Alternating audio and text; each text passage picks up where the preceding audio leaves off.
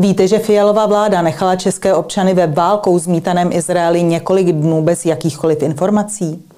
Víte, že média manipulují s výpověďmi takto poškozených občanů, kteří kritizovali po návratu nečinnost ministerstva zahraničí a českého velvyslanectví? A víte, jak vypadá podzemní kryt v Tel Avivu pod modlitebnou Kneset? Ukážeme vám to.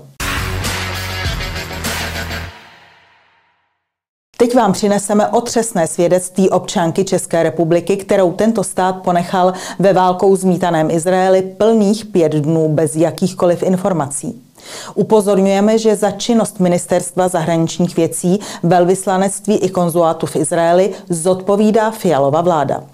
Svědectví české občanky máme zdokumentované a její totožnost v AB je známe. Vzhledem k tomu, jakou manipulaci zažila ze strany českých médií po svém návratu do vlasti, uvádíme její odpovědi v anonymizované podobě s pomocí umělé inteligence. Naše respondentka se navíc obává o ztrátu zaměstnání. Není si totiž jistá, zda by se jí z politických důvodů nemstili nadřízení. Realita údajně svobodné a demokratické České republiky v roce 2023. Občané ponechaní na pospas ve válečné zemi se bojí veřejně hovořit o tom, jak s nimi zacházely české úřady. Dobrý den, eh, vy jste se minulý týden, kdy Hamas brutálně zaútočil v pásmu Gazy na Izraelce, nacházela právě v Izraeli. Řekněte, kde konkrétně jste byla? Já jsem se nacházela v Tel Avivu poblíž letiště. Co se stalo v sobotu ráno? V sobotu ráno jsem se vzbudila, byla jsem na návštěvě u známých a u rodiny. Oni byli pryč a já jsem měla k dispozici jejich byt a slyšela jsem prostě takové dunivé rány. Ale jelikož jsem nevěděla, jelikož neznám nic takového, nedokázala jsem prostě rozlišit, co to je. Za chvíli mi začaly bouchat na dveře a já jsem nevěděla, kdo to je. Pak začala paní zvát a okamžitě se rozezněly sirény. Já jsem nebyla vůbec oblečená, chytla jsem, co bylo a letěli jsme prostě do krytu. Samozřejmě, že jsem se ani já sama nedokázala zorientovat, co se děje. Viděla jsem běžící plačící děti, které padaly na zem, které jsme po cestě opravdu sbírali. Říkáte, běželi jsme do krytu. Kam do krytu? My jsme vlastně běželi do Knesetu, jelikož se tam právě rabíni modlili. Mají to tam zařízené tak, že to mají v podzemí a jsou na tyto věci připraveni. Takže my jsme měli kryt od našeho bydliště vlastně minutu a půl. Eh, můžete popsat, jak to v krytu pod modlitebnou Kneset vypadá?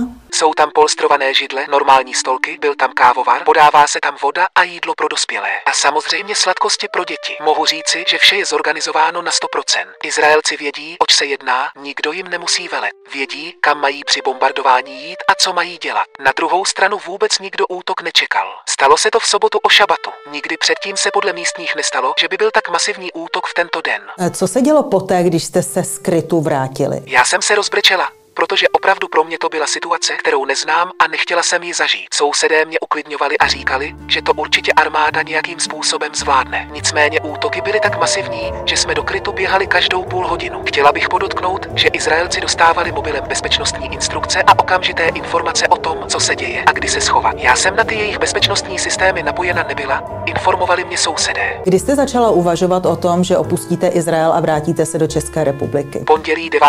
října se mi podařilo zakoupit koupit letenku na pondělí 16.10., protože jiný termín bohužel už nebyl. Lidi mě uklidňovali, že to bude určitě v pořádku, že se to za pár dní uklidní. Situace se ale začala prudce zhoršovat a bylo jasné, že bohužel toho 16. už by bylo pozdě. Komunikovala jste s českými úřady?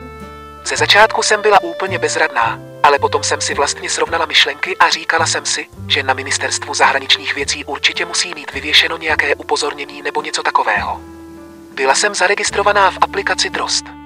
Takže jsem docela byla i klidná v tom, že prostě naše vláda pro nás něco udělá a bude nám nějakým způsobem posílat informace, jak by nás dostala zpátky nebo něco takového. V pondělí jsem volala na českou ambasádu, ale jelikož už bylo po úředních hodinách, nikdo to nebral.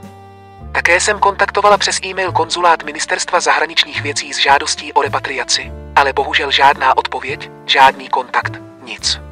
V úterý jsem opět telefonicky kontaktovala ambasádu. Také jsem se nedovolala.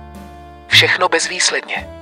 Zkoušela jsem i slovenskou ambasádu, protože jsem věděla, že posílají svoje letadla, jestli by mě jako občanku EU nevzali na svoji palubu. Hlavně jsem se chtěla dostat pryč.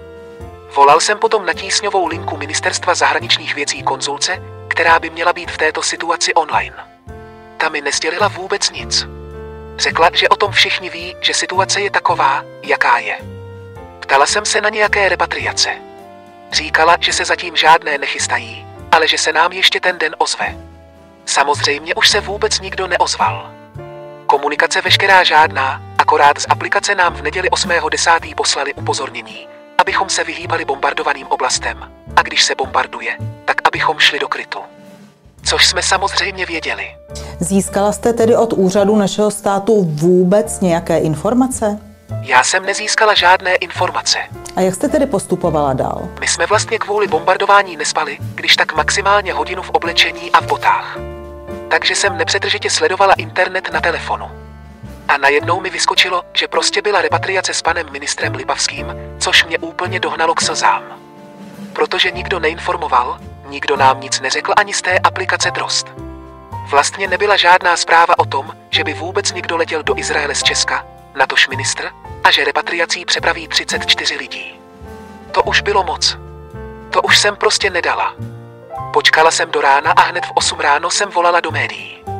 Jedno z alternativních médií mě propojilo s panem premiérem a pan premiér mě kontaktoval a tam jsem teprve získala vůbec nějaké informace, díky kterým jsem se mohla nějak alespoň posunout dál. Promiňte, ale abychom neuváděli lidi v omyl, když mluvíte o premiérovi, máte na mysli premiéra Fialu? Omlouvám se pana premiéra Babiše. Tedy bývalého premiéra. Bývalého premiéra. Potom jsem volala hned paní konzulce a ptala jsem se jí, jak je možné, že byla repatriace a nikdo z nás prostě o tom nevěděl, že ani aplikace nenabídla přihlášení nebo něco a že já jsem přihlášená k repatriaci letu a že mi vůbec nikdo neodepsal. Jak je možné, že nám toto nebylo nabídnuto?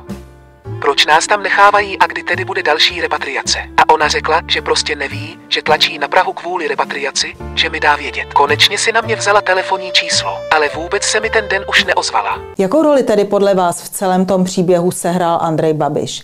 Tam se proto, že tady se do něj média obouvají, že si na repatriaci chce dělat svou politiku, že ministr zahraničí Lipavský vše zařídil naprosto bezchybně a v podstatě se jak koalice, tak média Andrej Babišovi vysmívají.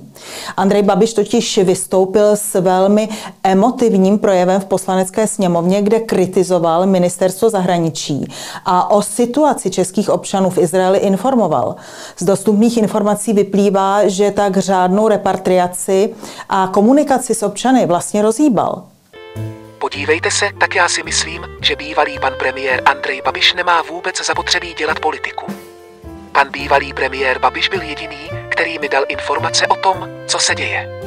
On jediný mi dal informaci o tom, že je připraveno letadlo v Ailatu, ale je potřeba zorganizovat, aby česká ambasáda v Izraeli zajistila autobusy, aby nás tam přepravili.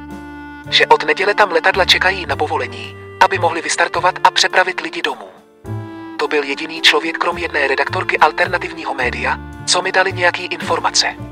Jinak jsem žádné informace nedostala ani z konzulátu, ani písemnou odpověď na moji žádost, ani vlastně nic od nikoho. Jak jste se tedy nakonec dostala do České republiky? Ve středu v 15 hodin 15 minut jsem dostala sms že začínají repatriace a že se mám v 17 hodin dostavit na letiště Ben Gurion. Pak už normální postup. Letadlo přiletělo později, ale to se tady v těchto podmínkách samozřejmě dá očekávat. A myslím, že každému bylo jedno, jestli to bude o hodinu víc nebo míň. No a přistáli jsme samozřejmě na letišti v Praze. Bylo asi kolem čtvrté ráno.